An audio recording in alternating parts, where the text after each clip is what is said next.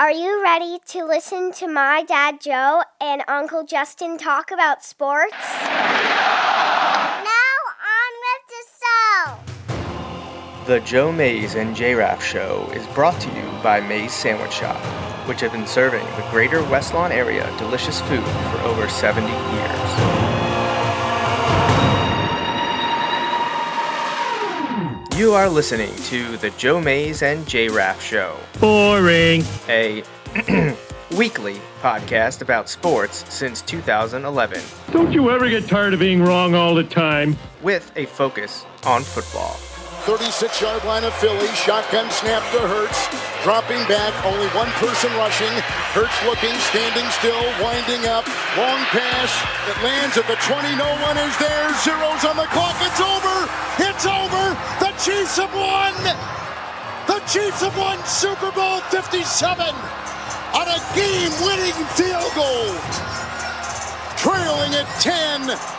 At the halftime stop, 24-14, they go on to win 38-35. What a game. Now, here are your hosts, Joe Mays and Justin Raffoff.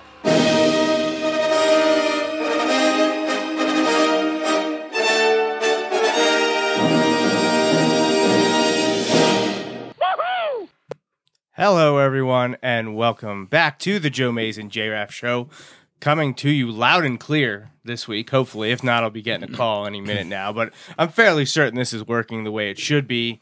Justin and I are here to talk about everything that has happened so far in Week 12 of the 2023 NFL season. Let me bring Justin, my co-host, in right now.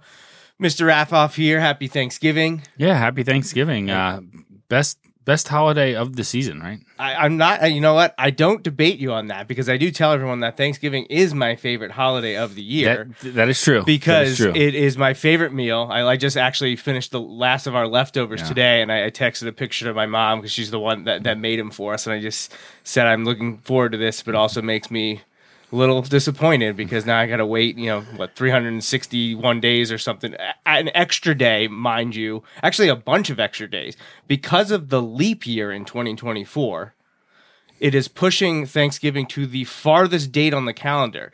It should have been the closest 28th date on the calendar, would have been the 22nd this coming year, but because it's a leap year, it pushes it to the 28th. So that's terrible. That's one way to look into the new year, 2024, that it's not playing out for people who love Thanksgiving and the Christmas season, people who wait for Thanksgiving to start the Christmas season. Now everything gets pushed back. So it's just terrible all around. But the food is my favorite. It's my favorite holiday because it's right in the middle of the best time of the year. You know, October, November, December is by far the greatest 3-month stretch ever. So not to steal not debatable. Not to steal your thunder, but those 3 months are a great season, but the best month is July. You're going to hit me with July, and I saw one of the Instagram accounts I follow sent a poll, and they have chats now. If you have enough followers, you can have these chats, and I just get thrown into these things. I'm like, whatever, sure. And one of them was posed what's the best month? And December was running away with it, as it should, but July was second. I was like, no, we cannot have that. We cannot let Justin know that that's what's happening. But I feel like that's our movie thing a few years ago where yours will win, but it's closer than you would like it to be. Then yes, that was a while ago now. Wow, that was 7 years ago, I think. I don't know. Dude, I have no idea. It was a long time ago. But yeah, there were some movies that were going up against each other. I was like, how does this one not win? I mean, and most of them ended up winning, but that's good. So yeah, welcome to episode 386 of the Joe Mays and J. Raff Show. We're going to talk pro football here. A lot of interesting events. I don't know. Some of the games weren't exactly the best on the schedule. It was there were a lot of close games, but not necessarily good games. And yet somehow the Thanksgiving game still got a huge audience, which just reiterates how the NFL is king. We will dive into those three games, the first ever Black Friday game, and then the slate of games this afternoon, this evening. But let's first pull up our information here. I want to put up the contact information if you would like to interact with us. You can find us across social media, Joe Mays and JRaff. Send us an email to the Mays Sandwich Shop email inbox at joemaysandjraff@gmail.com. And we do want to thank our sponsor, Mays Sandwich Shop, and my dad, Bill, for their support since the beginning. Justin, we've been doing this for almost 13 years now, which is that's crazy, bonkers, yeah, to think about it. But pro football has kind of become our thing by and large. So, along with what, 44 million that we're watching the Cowboys game on, right? On Thursday. It's a good thing. That's why we always wait till late Sunday night to do our show, so that we're not taking away from multiple games. You know, we don't ever step on the Super Bowl because we don't want to take away from what the NFL is putting out there. Right, exactly. But yeah, huge numbers on Thanksgiving. I sent that to you on when it came out on Friday or Saturday. That's after the most watched Monday night game since 1996. Yeah, something like that. So you throw that in. So in the same 6-day period, there's going to be a ton of big ratings games. Yes, huge. Now, and again, not. I'm being Eagles centric in that the Eagles have had a couple of those this year. The Eagles Cowboys was a huge rated game. Well, before the Thanksgiving games, they had the top three. The Eagles Bills may be big at the end, but maybe not for the whole thing because it wasn't a nationally televised game. Right. It was just like now a lot of the big population centers outside of the basically the western third of the country were in on the Eagles game, but it is. It wasn't a nationally televised game, so you're not going to see the crazy numbers. 40 million plus. Right. But, man, yeah, just insane numbers. I'm trying to pull them up here for sure. See if this is something I can sort or... Week 10, Week 11. So, yeah, Week 11 Monday Night Football was 28.96 million.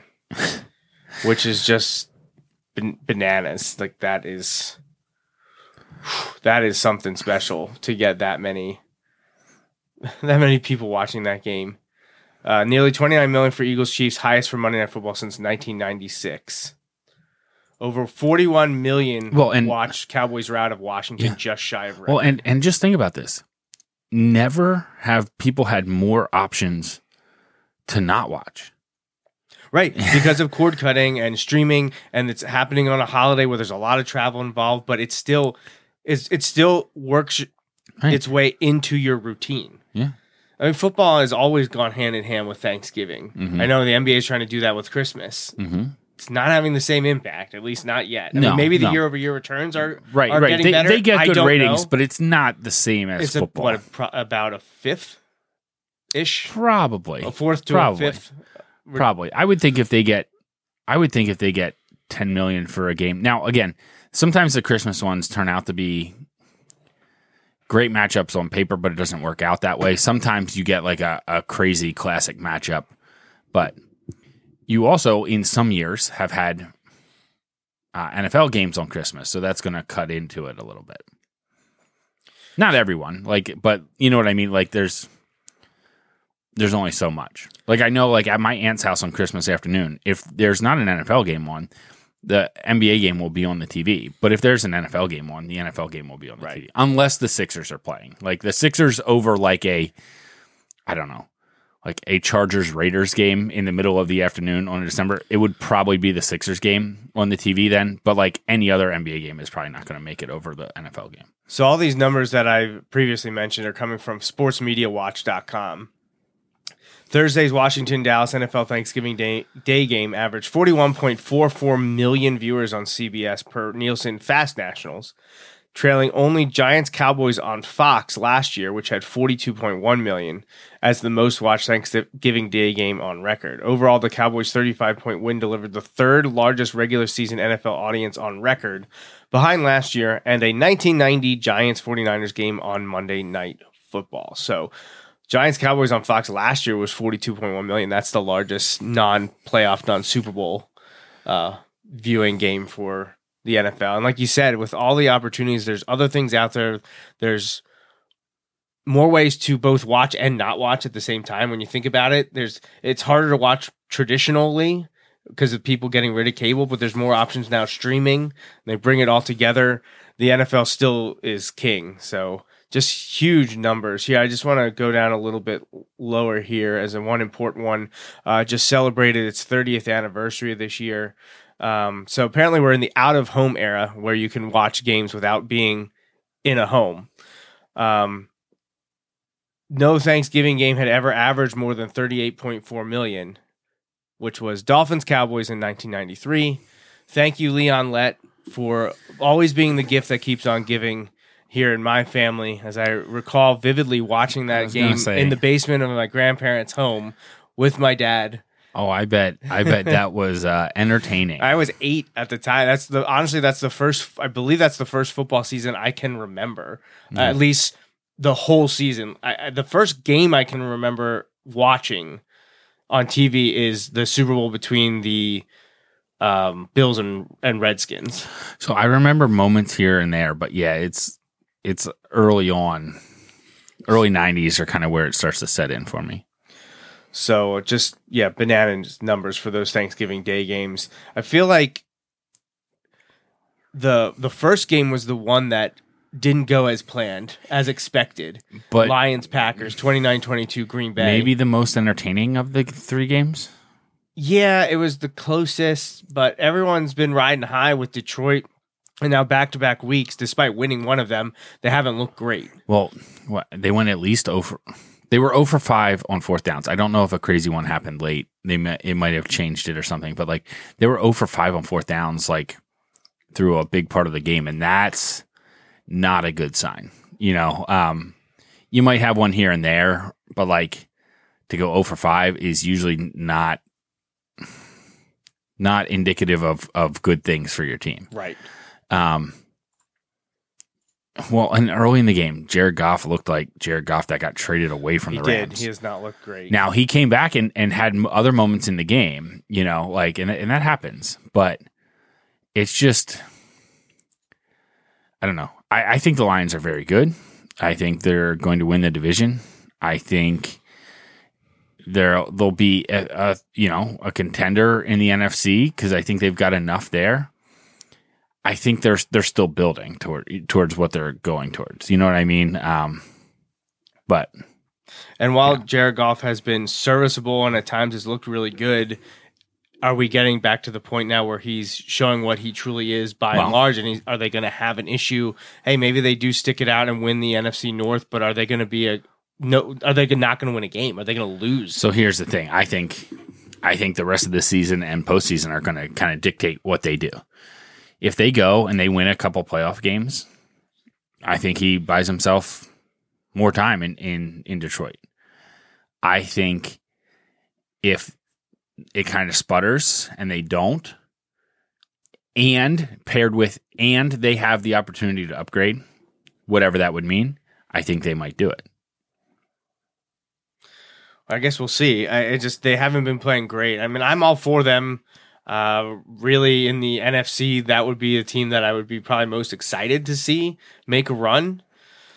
False. I feel like the Eagles, 49ers, and Cowboys are better than them. I do too. But if I have to pick between the four of them, I'm picking Detroit. You know, it's the lovable loser mentality. No, false. I love Dan Campbell. I loved him when he was with Miami. He was the interim there, and I was like, man, it would be great if he got the job. Like when he first went to Detroit, I thought, because he was all that rah-rah, and they were not very good.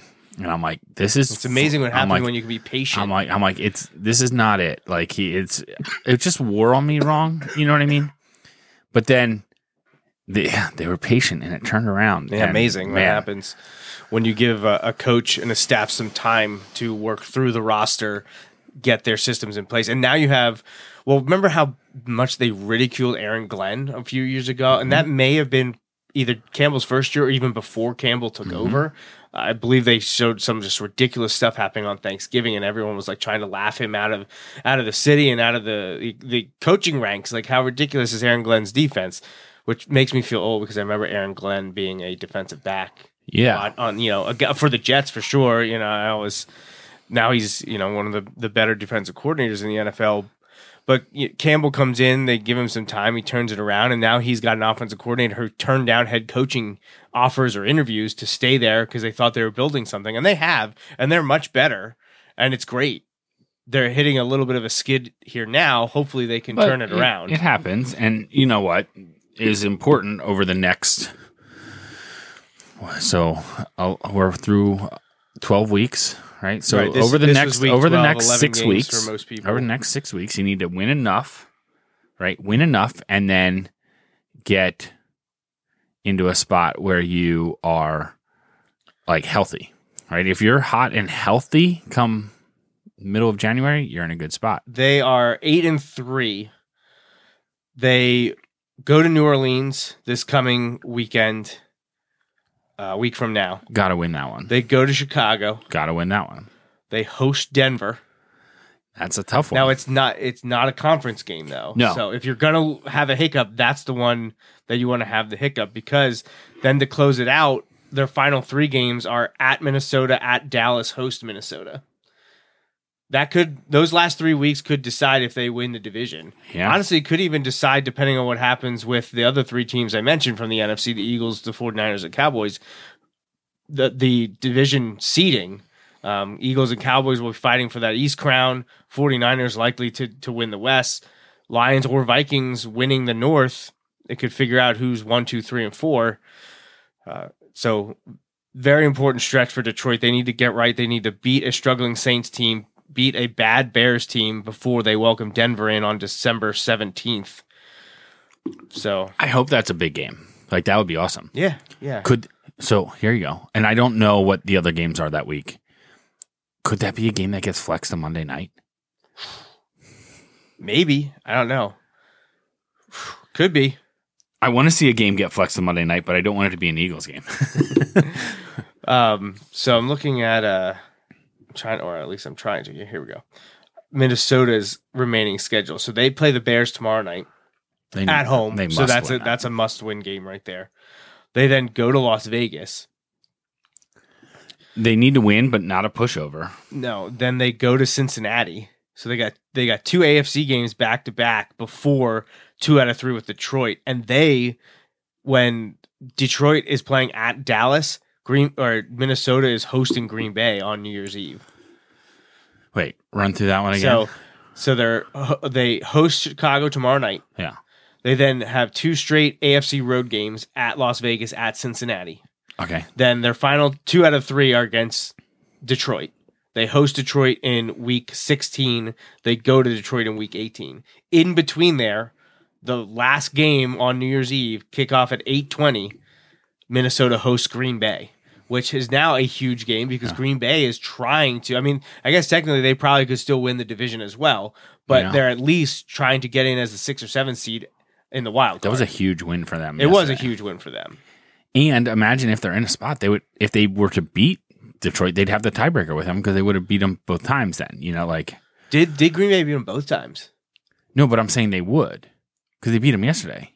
Right. But no, Minnesota. I'm talking about Minnesota, not Detroit. Yeah. Sorry, no, because I think Detroit are beat. Didn't they beat Green Bay at Green Bay again? I think because so, they beat them at the end of last year.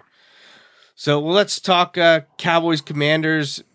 Wasn't a great game. Dallas kind of steamrolled them as they've been doing against the teams they should be beating. It was, I say close. It wasn't real close, but it was a 2-score game for a little while. It just ended up being a 5-score game. You could see it coming the whole time. You're just like, this is not... These teams are not on the same level, and you're watching. And Dak had all day to throw, and it's like, oh man, it's almost as if they traded away their 2 best pass rushers, right? Which they did. Which I don't blame them. Like I get that's where they are right now. Like that's fine. But like you look at that team, like they're missing something. Yeah, they are. And Dallas was just you give any quarterback. Well, I shouldn't say that.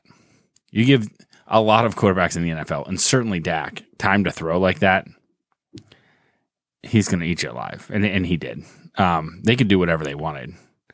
And then the defense, when you get ahead big on them and you have to pass, look out, because that's where Dallas excels. When you are in known passing downs is not a place you want to be against that defense between you know, the record-setting pick sixes or the sacks. You know, like, you don't want to be in a must-pass situation against Dallas. No, you do not. So, especially when you're Washington and give up a lot of sacks as long as you're not playing the Eagles. The Cowboys are actually the Thursday night game this week. They get to do that back-to-back before having... I know, because then they have a long weekend going into the Eagles hosting again. Philadelphia. So the Dallas, Eagles play three teams in a row that will have more rest than they do. Dallas hosts Seattle this Thursday night. Then they host Philadelphia on December 10th. Go to Buffalo December 17th. Go Bills. Go to Miami on Christmas Eve. Christmas Eve dinner time, just like last year. Dallas hosts Philadelphia on Christmas Eve, that dinner time game, 4:25 kickoff, and I just got to sit there and watch my dad and then all the family and friends gathered around, all Eagles fans. But my dad came out on top of that one, so he was the loner. Now the entire family gets to watch some my dad and me, my two favorite teams. I'm pretty sure I know who everyone else will be rooting for. That'll make me feel pretty good. Yeah, exactly. I'm sitting there in my my Tua jersey, watching them play the Cowboys. Dolphins have a tough way to close, but we'll get to them shortly. So Dallas to Miami on Christmas Eve. Detroit to Dallas on December 30th, so a slightly short week there. That's a great Saturday game. Yeah, go Lions. Whew. Lions, Cowboys, December 30th, 8:15. And then Cowboys get Washington again to close the season. My dad sent me a few colorful emojis there. I'm sure. He let us know also that the high ratings on Thanksgiving was because it was America's team. Okay. All right. So then the late game was 49ers Seahawks. I figured you got... Never mind. I'm gonna never mind. 49ers Seahawks was the late game on Thanksgiving. Going in, I was like, this is going to be Seattle. Or sorry, this is going to be San Francisco all the way. And then it was. Yeah. Until like the third quarter, all of a sudden Seattle started coming back. Now it never really felt in doubt or anything for San Francisco, and they ended up pulling away again, but it just feels like, honestly, like I don't buy into this at all, but I do feel at times that there's just, because probably the parity and because each team has, or all the teams have great players, there are these huge momentum swings, as you saw today in the Buffalo-Philadelphia game, that just feels scripted. Like it just, well, especially like at times because, it just especially does. Because, and you've probably seen this. I don't buy into that at all. This could be a whole episode. But like statistically speaking, momentum doesn't exist, right? Like, and momentum in the sense that we're talking about in sports, right? Yes, momentum. Yes, that is like there's a mathematical scientific theory out there that says momentum absolutely exists. Yes, but momentum, the figurative momentum, right. It's a that mental we speak, thing. It's a mental thing, absolutely. But they talk about, and I watched this thing and it drove me nuts. It specifically broke down like the hot hand in basketball, and it's that. Any like hot streak is just a statistical anomaly. Like it's part of the larger set that like, yes, like, you know, if you're a good shooter or if you're this career shooter, you will make 8 in a row at some point, you know, like now again, there's a lot that could go into that, but yeah, when you look at these things, there's some of these shifts in these games are just unbelievable. And what's crazy is when you're watching it and you're like, oh no, that's going to change everything. And obviously it happens the most when you're like, or maybe you're just more sensitive to it when it's like your own team, you know, like when it's your own team, right, and you're rooting and you're just like, oh no, like we missed the extra point and we're only up, you know, 3 now instead of 4, you know, like something like that. Updating everyone on the ongoing Sunday night football game, Baltimore at the LA Chargers. Chargers lead at 3-0 here, very close to the end of the first quarter. I don't know if she's watching, but my mom was giving me a hard time. My dad and I, she said, the Eagles are so lucky. Like, the Ravens never get that lucky. And I'm like... Well, if momentum doesn't exist, luck certainly doesn't exist. I want to say, the Ravens won Super Bowls with Trent Dilfer and Joe Flacco. Don't tell me they never get lucky. Touche.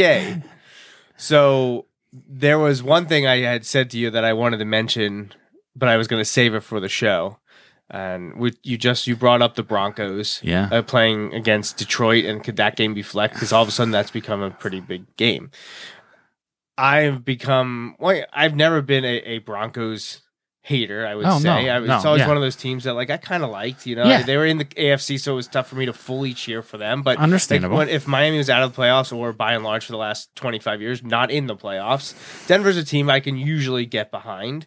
By the time Peyton Manning had gotten there, I was already, you know, I had done my 180 on Peyton Manning. You know, I didn't like Peyton Manning for a long time. Absolutely. And then things changed when he started to take himself not so serious, you know, just kind of loosened up and got himself out there without being in a football environment. It made me like it more. So, like, he went there. It's fine. He's around the cut the meats. Exactly.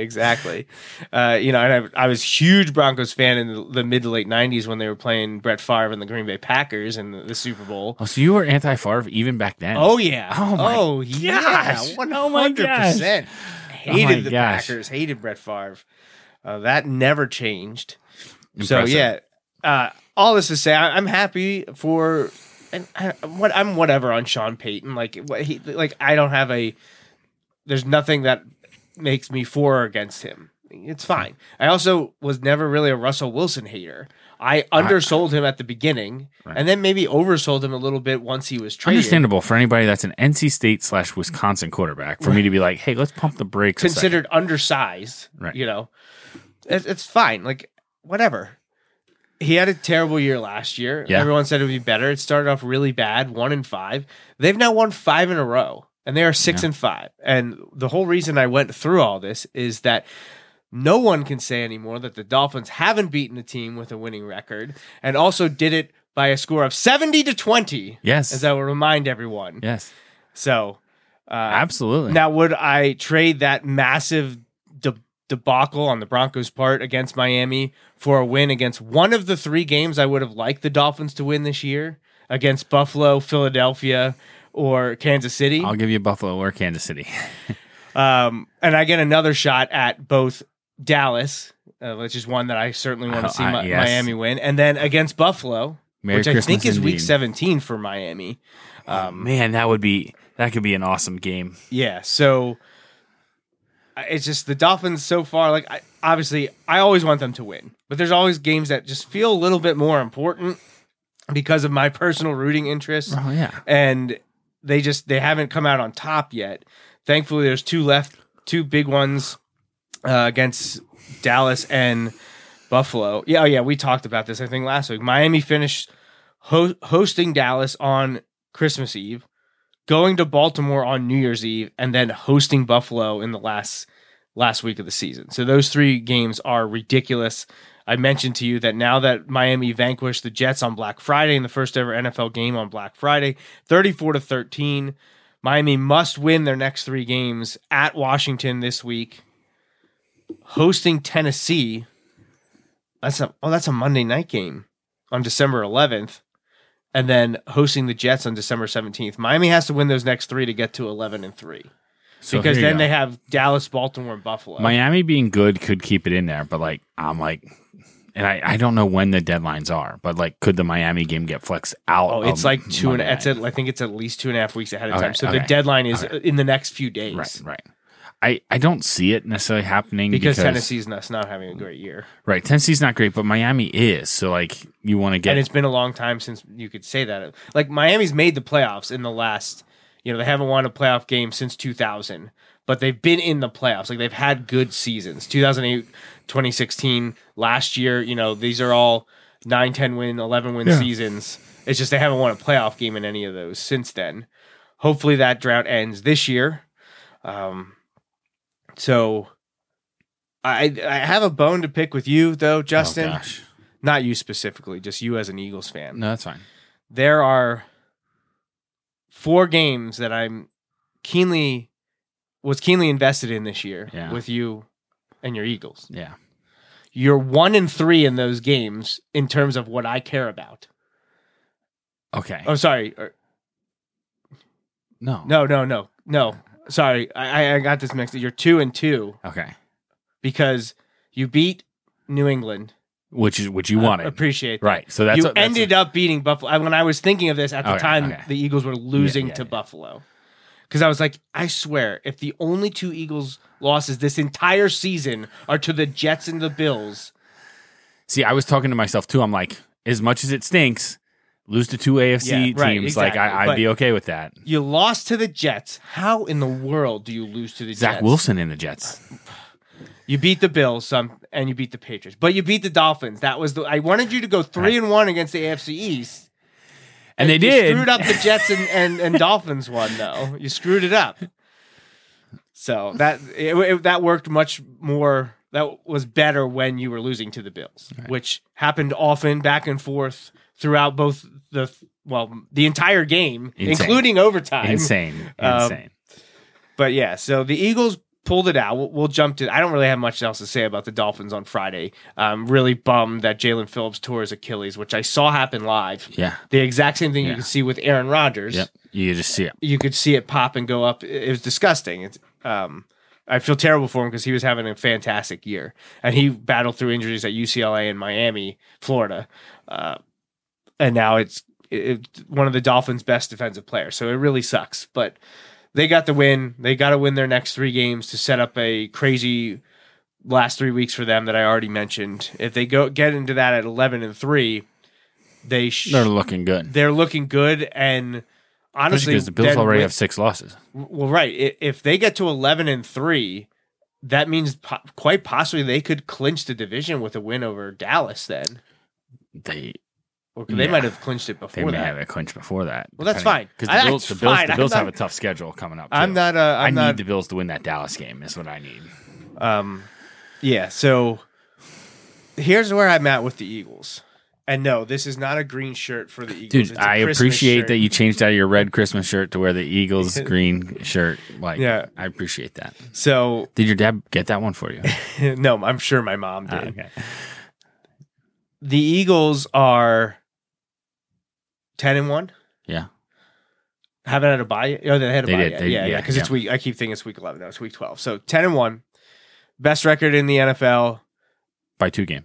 Up on everyone in the NFC by 2 games. NFC probably looking better than the AFC right now at the top. Well, yeah, I mean, but maybe not depth. I'd say Eagles, 49ers, Cowboys, Lions, that's 4 solid teams there. And in the AFC, I don't know that anyone has really separated himself. Kansas City won today, but that's to get to 8-3, which is what Miami is at, and that's what Jacksonville is at. Right. I don't think any of them. Is that where the Ravens are too? And I think. I mean, they're playing now, so they might not be there. Right. Or this actually would this get them to 9-2? I don't know. I should pull that up. Especially because Miami gets to play them again. I feel like Miami and Baltimore play all the time. No, the Ravens are 8-3, and they haven't had their bye yet. So this would actually move them into first place with a win against the Chargers. This is, I feel like, the moment where Baltimore begins to regress. Like they always have that hiccup. They start strong for a game or two, then they look terrible for a game or two, then they look great, and then something happens, and they start to fall apart. So. Losing to the Chargers, that's a road game, so not as bad. But losing the Chargers here, a Chargers team that is 4-6 and floundering, possibly going to fire Brandon Staley, that would be a bad look for the Ravens to lose this game. Now, I know they just lost Mark Andrews, but their receivers were playing better that they should be able to offset it. And people were talking about Lamar Jackson as a possible MVP candidate. You should be able to keep winning without Mark Andrews, especially when people talk about likely the other tight end. They have a lot of regard for him. Now, that's a touchdown right there. So, Baltimore just scored.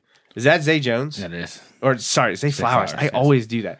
Zay Flowers gets the touchdown. So, Baltimore, pending the extra point, will go up 7-3 on the Chargers. But what I was saying about the Eagles, 10-1, 2-game lead in the NFC, good chance, like the probability would be that they will win the division and be the number 1 seed if things hold.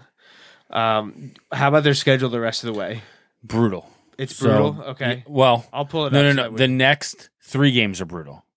Okay. So they play. Oh, this is part of that stretch. They play. Right. They're still in this stretch. So they've played the Dolphins. And actually, that wasn't part of the stretch, probably, technically. But they played Kansas City on Monday. This past Monday, they played the Bills today.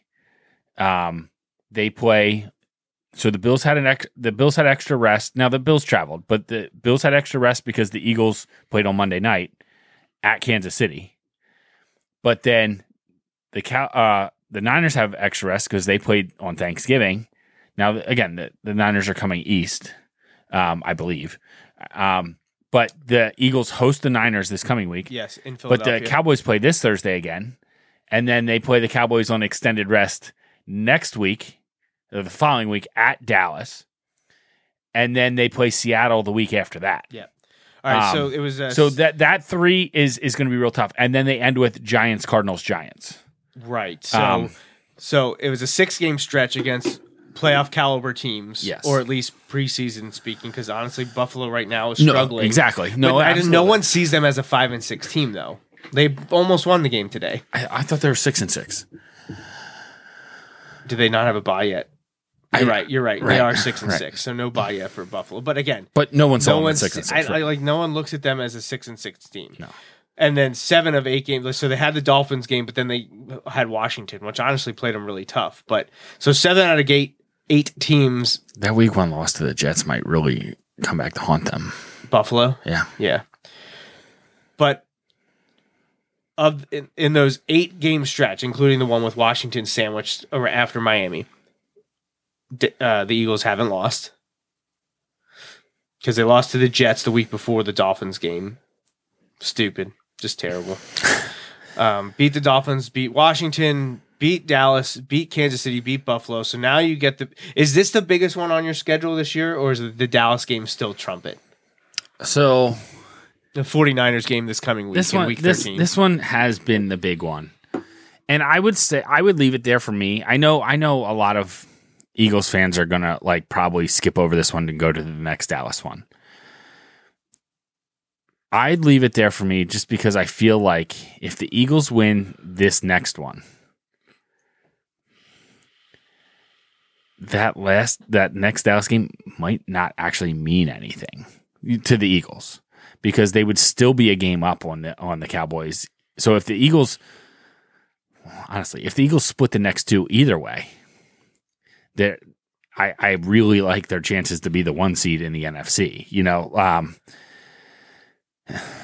and that's huge. Being that 1 is so big because that's the difference between the bye and not getting the bye.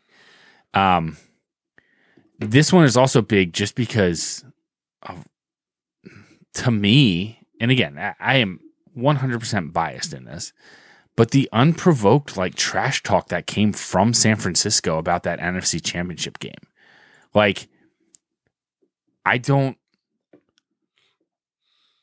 You know what I mean? It just seemed like where'd this come from that they feel like, oh, they had to you got your butt kicked. Now, did you lose your quarterback? Yeah. But guess what? You didn't block for him. Whose fault is that? It wasn't a cheap shot. You didn't block for him. You don't have another quarterback on your roster who could compete. Whose fault is that? Yours? I didn't see anybody feeling bad for the Eagles when Nick Foles had to go in and win us the Super Bowl. You know what I mean?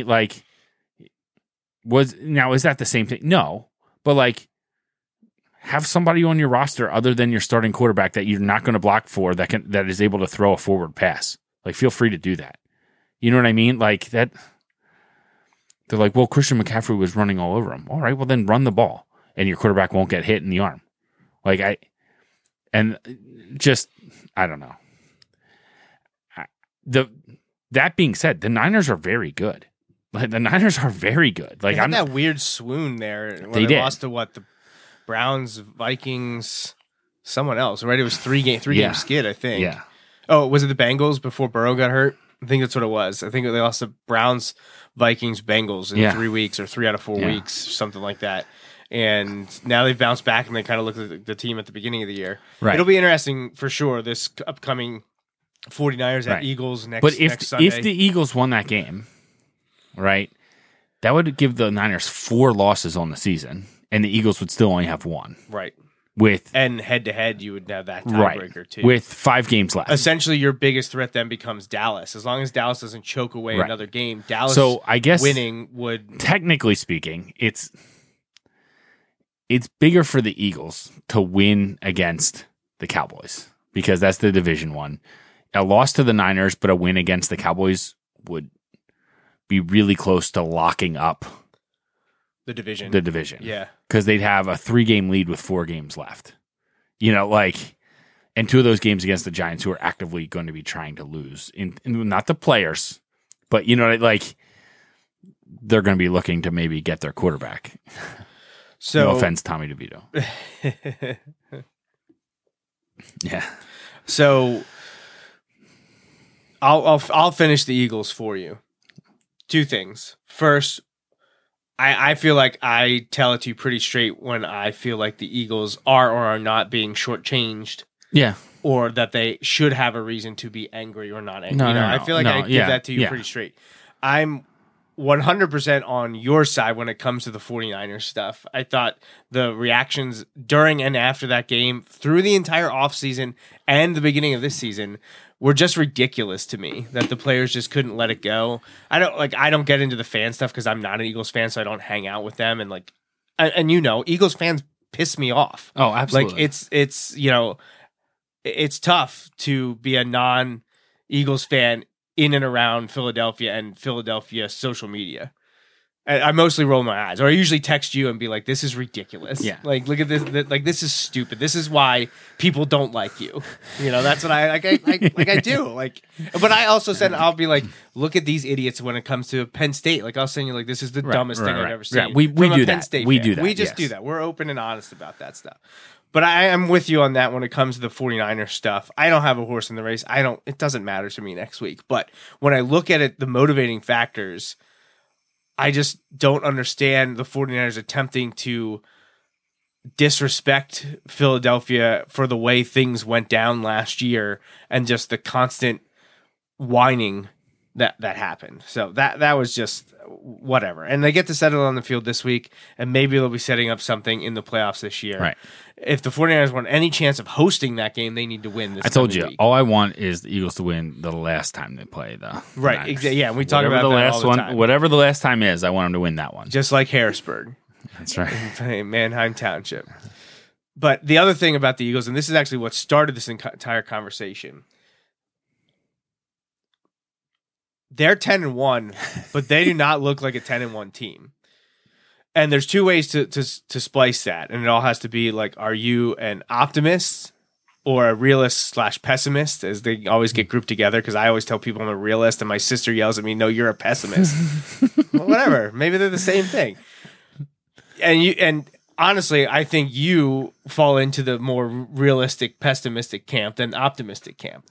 Like, there are people online that, despite seeing the way the Eagles have played of late, getting all those wins, know that they're not playing great right now. Right. They're still winning, which is what the optimists will say. It's still got the win. And you're right. That is all that matters. Right. As long as you get the W, it doesn't matter. Especially in the NFL. But as a realist pessimist, I look at that. That's going to catch up to you. Eventually. Yep. Now, maybe it'll be in the regular season. It won't really matter. But it could happen in the playoffs, too. So, as someone who stresses and gets anxious about their sports teams, which I know you know nothing about I'm Justin? Calm, cool, collected all the time. If I was an Eagles fan right now, I'd be sitting there and be like, we're 10-1, leading the NFC East, have a 2-game lead in the conference, and I feel like we look like crap. See, I still am like, okay, I felt like first half was not good. Right. Second half and overtime were fine. Now, defense couldn't get stopped, but the defense was banged up and just gassed because of the terrible first half.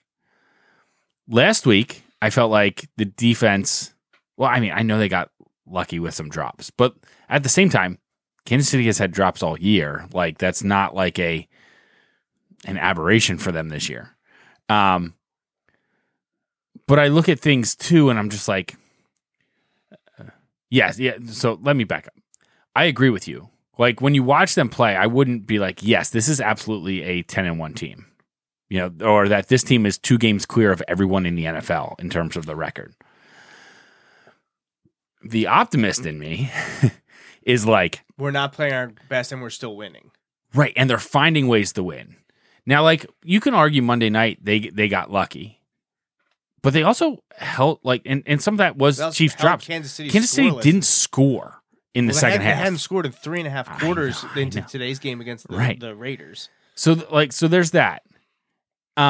And at the same time, they were able to score on a Chiefs defense that hasn't been giving up a lot of points. You know, so like, I'm like, it's not like, you know, Pat Mahomes was running back and like kneeling in the end zone for safeties, and that's the only reason we were able to score. Now, did they get some lucky like breaks by them not catching the ball? 100%, absolutely. But I look at things today, you know, and like today's a perfect example. They didn't play great to start the game, but they played much better. The defense, while not great, held them to field goals a couple times. Blocked the field goal once, held them to a field goal like late in the, you know, in overtime to give your team a chance.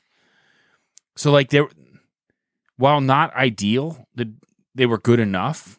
And then the offense got it together, and Buffalo was having trouble stopping the offense, you know, like, and so it got right.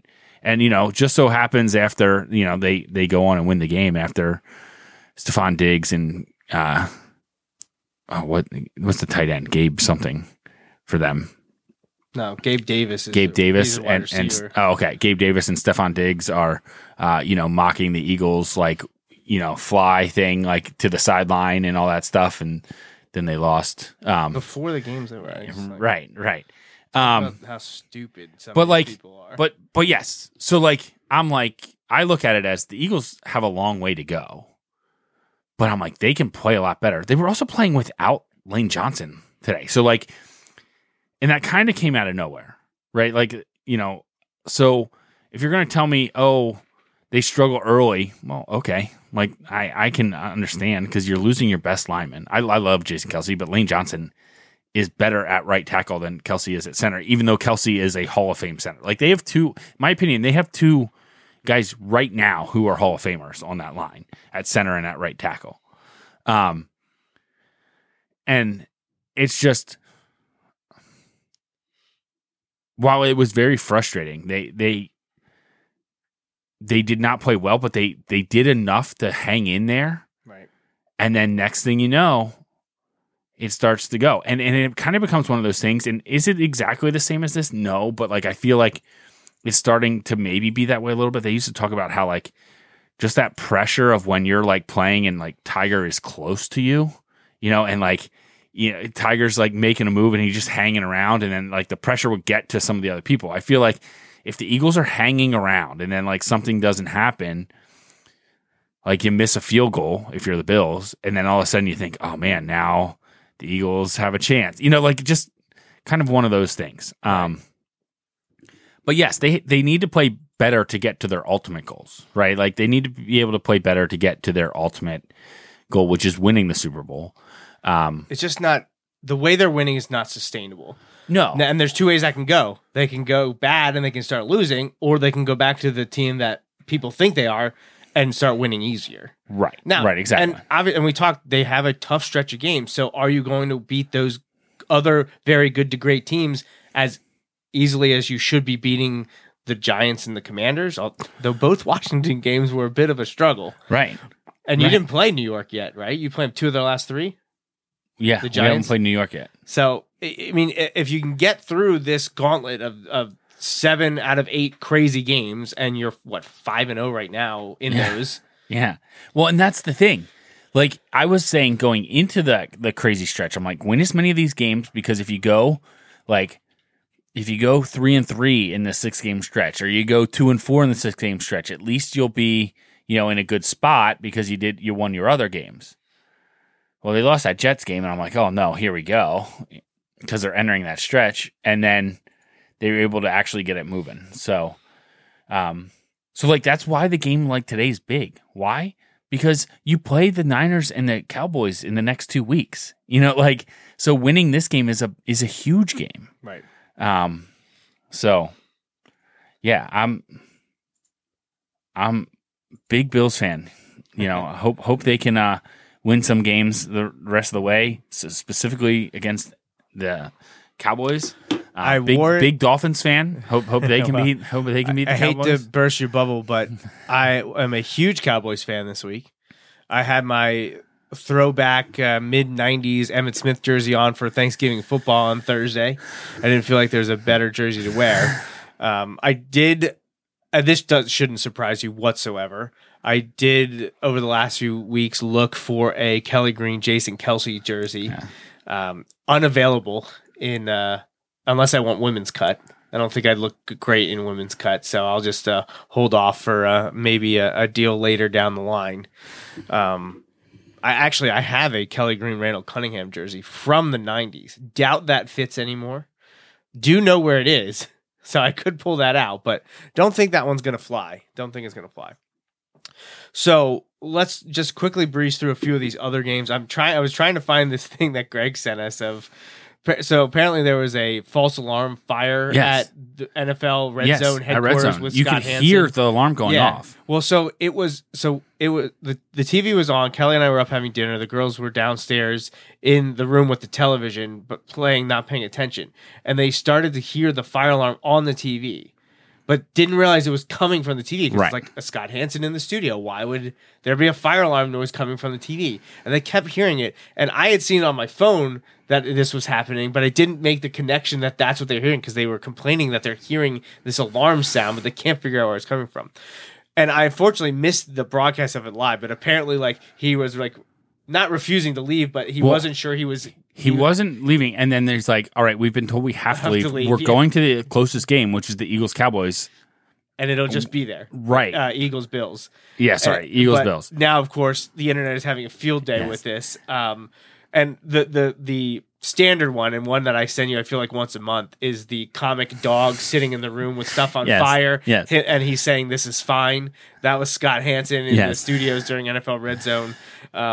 There was no fire. It was a false alarm. But also, someone slapped the NFL Red Zone logo on the sinking Titanic and made Scott Hansen the part of the string quartet playing as the boat is sinking.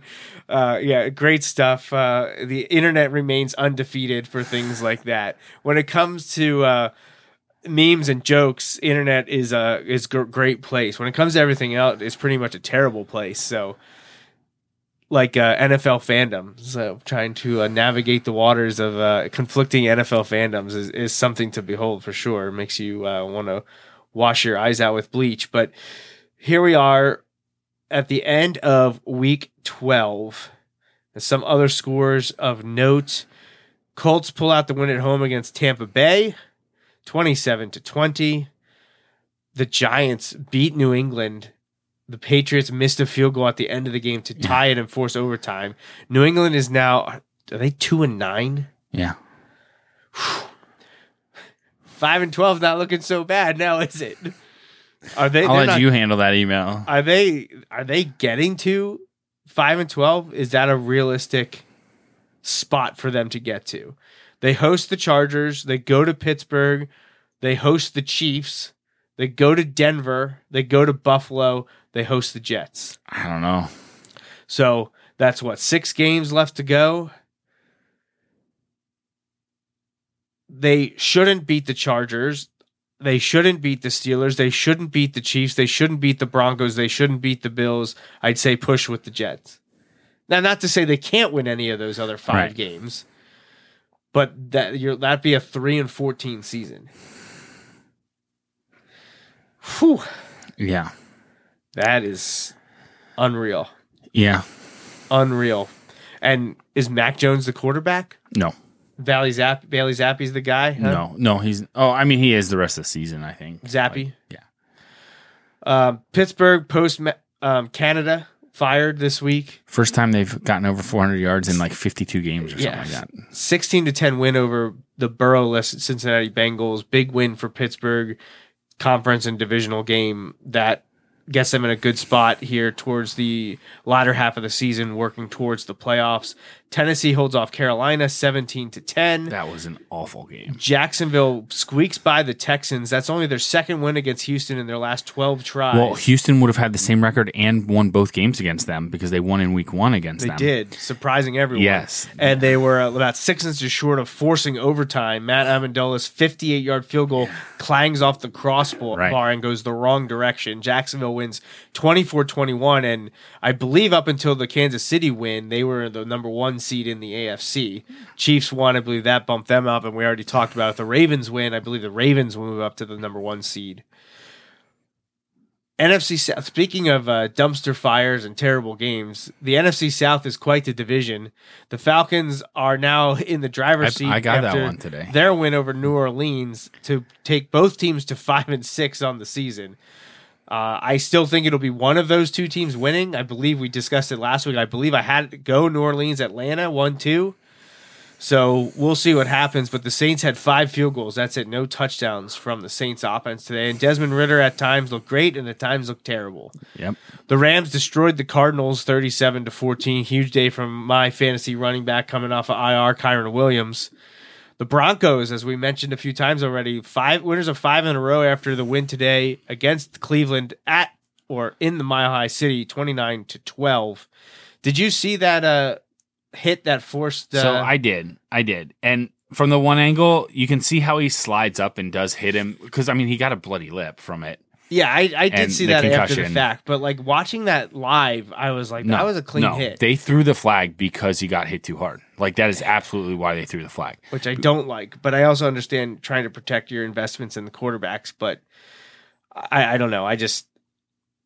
What do you tell that guy to do? Like how would he have slowed down? It's not like it was, 2 seconds after the whistle and it was an illegal hit. Like, did you see the TJ Watt one earlier this afternoon where he hit him like 3 seconds after the ball was thrown? Yeah. I don't know if he didn't realize it was thrown or what, because I don't associate TJ Watt with like cheap shots because that was clearly, so I don't know. I have no idea, but that one was certainly a flag. I did not think the one in the Denver-Cleveland game should have been flagged, but obviously it was because that's where we're at. We talked at length about Buffalo, Philadelphia, or at least about the Eagles, but hey, and we've known this for a long time. You win because of Josh Allen, and you can lose because of Josh Allen. And you saw both of those in the game today. Yeah, I thought he did fine. I feel like in that game he did about like all you can expect him to do. He had the bad pick. Yeah, that was a bad pick.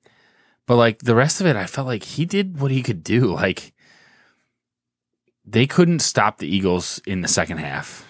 Well, no, that's not true. They stopped him, I think, in the first drive of the second half. But like after that, I feel like they couldn't stop him, or at least consistently. Yeah,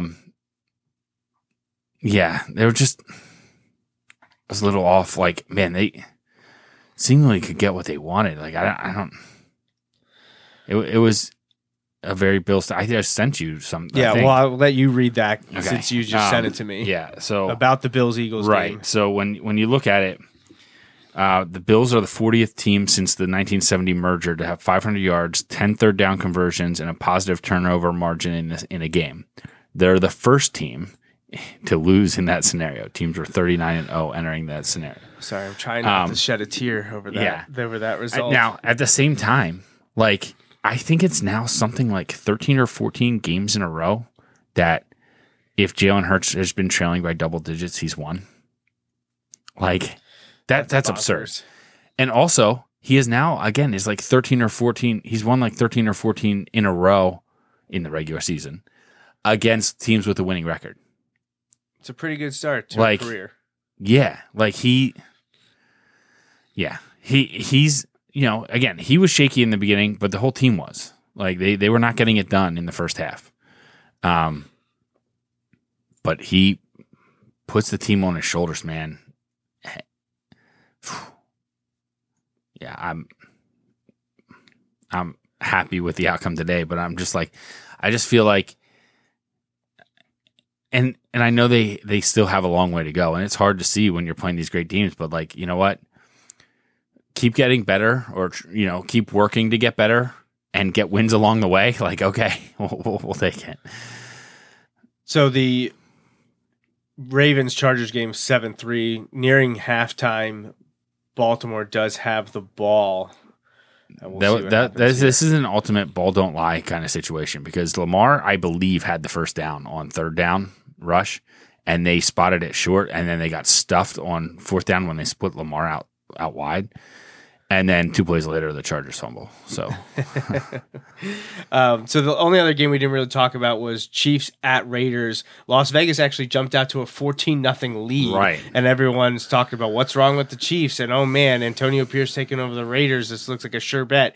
And then the Chiefs outscore them 31-3 the rest of the way to win 31-17. Including points in the second half for the Chiefs. And well, I had mentioned that they had up until they scored after the Raiders went up 14-0, they hadn't scored a point in 3.5 quarters. Almost an entire game had gone by since they had scored a point, but in the end it didn't matter. Today they get to win 31-17. So that's where we're at. Ravens Chargers happening right now, almost at halftime. Bears Vikings tomorrow night. That'll be the end of NFL Week 12. Week 13 is next weekend, starting Thursday night with the Seahawks-Cowboys game. Huge game for Seattle. Go Seattle. After the way they've played of late. Haven't looked great. This would be a huge statement win for Dallas, who is kind of, having the same type of season Miami has, that both teams are beating the teams that they expect to beat, and then the teams that it should be a battle, they're losing. So we'll see what happens for Seattle-Dallas on Thursday. And then you won't be here next week because you get the joy of watching an Iowa football game. That's right. You'll be Iowa, Michigan. In Indianapolis to watch. I want the opposite of the I hope both teams have fun. I hope both teams have no fun. I'll put you on the spot. Who are you cheering for? Or do you want to see Iowa win? So I have come to the realization I could find joy in Iowa winning, and I'm not rooting for Iowa, but like I could find joy in that just because it would be funny. Like it would be funny to see Michigan lose to a team that they have no business losing to. Yeah. On the flip side of that, it's better for Penn State if Michigan wins. Right. So I'm fine with it. Like while I don't want Michigan to win, I'm fine if they do because that is a better. Like, honestly, if Iowa wins, Penn State will not go to a New Year's 6 game. They were left out of predictions where they're at now at 10-2. So, in the AP top 10, 10-2, not going to a New Year's 6. They had Ole Miss in over us. I don't think Ole Miss will. And by the way, Ole Miss, Mississippi State was a 17-10 game, and everybody's like, when it's the SEC, everybody's like, oh, the defense is great. And when it's Iowa and Nebraska, people are like, oh, these teams are terrible. You know, like. What I don't get is Ole Miss is also 10-2, I believe, but their 2 losses were destructions. Like they weren't even close, I believe. No. They think they lost by 3 or 4 or more touchdowns to, I'm guessing, Alabama and Georgia, or maybe LSU. I think it was Alabama and Georgia. So, no, they had to play LSU.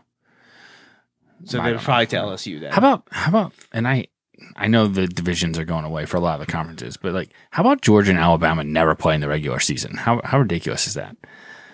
Like, well, oh man, we could do an entire show on college football realignment and whatnot. So, well, we are approaching the holidays, which means, like, unfortunately, we're at the latter stages of college football and the NFL. Yeah. And a few months from now, when football's over, we get to play our college football game, which I know our loyal listeners absolutely love when we do that.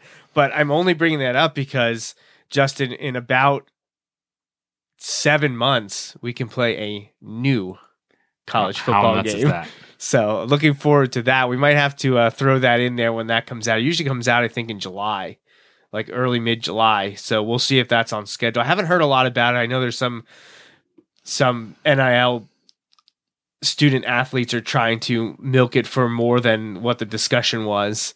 If they end up ruining it, people are going to freak out. So we'll see how that goes. I think there are also a handful of teams that are also playing hardball. I know Notre Dame was one of them. I don't know if that's been resolved or not, but I'm excited for that to come out. It was supposed to come out this past summer. They delayed it, so hopefully the delay was worth it. Hope they get everything into it aesthetically. You know, Jersey Stadium songs, all the traditions. That's what made that game so much fun, but also the gameplay. People just don't want it to be a clone of Madden, right? Which I have not played enough Madden over the last 6-7 years to really care about that one way or the other. So I get it, but at the same time, like in Madden, you can set it so that you can play like it used to be. Like, you know, you don't have to play it. You know, you don't have to use all the crazy controls, and you know what I mean. Like, you don't need to do that if you don't want to. Sure. So all right. So anyways, you won't be here next week. You will be, I guess, will you be on your way home, or is the game late? I should be home on Sunday. Oh, right. It's Saturday. Right. Yeah. I should be home, but like there's no guarantees. No guarantees. Which means I'm doing this show not by myself because I don't like to do that. Mr. Paul Roberts will be joining me on Sunday. So Paul will be on here to talk about the end of the college football season, and I'm sure we'll talk plenty of NFL action as well. Things will definitely be much clearer in terms of the bowl games, the New Year's Six, the CFP. A lot of that stuff may be finalized. It should be, yeah. By that point in time. And obviously huge games across the NFL starting Thursday and rolling right through Sunday evening when we get to discuss here. So, yeah, Paul and I on the show, episode 387 next Sunday night, normal time, 8:30, jmnjrradio.com or across our social media platforms. Anything else to add from you, Justin? Go Birds. No, I don't have anything else, but I think that's about it. Hope everyone had a great Thanksgiving. Christmas Day, just 4 weeks from tomorrow is Christmas Day. So we are in the thick of the holiday season. Best time of the year. Enjoy it. Hope everyone had a great Thanksgiving and hope everyone enjoyed this show. And we'll be back in 1 week's time for the next one. So for Justin Raff, I'm Joe Mays. Thanks for listening to this episode of the Joe Mays and J Raff Show.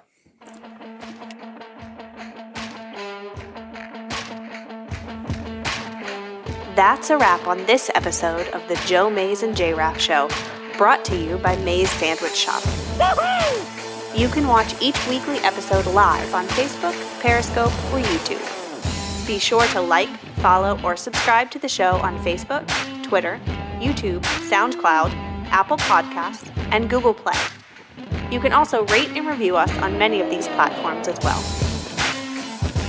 We'd love to hear from you. Send your email to the Mays Sandwich Shop inbox at joemaysandjraff@gmail.com. The Joe Mays and J-Raff Show is a part of the JMNJR Radio Network, home to other productions such as The Bulldog Hour, Tangents with Friends, and Nat Chats with Dad. Until next time.